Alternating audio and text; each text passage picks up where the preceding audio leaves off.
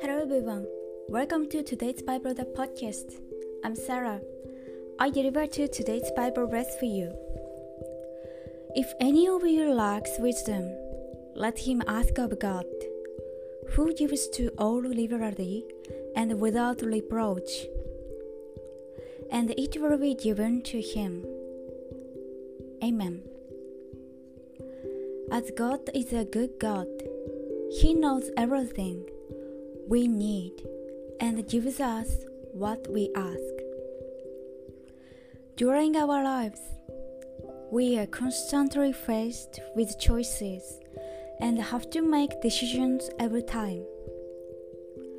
Where do you set the criteria for these decisions? Blessed are those who walk while praying to God,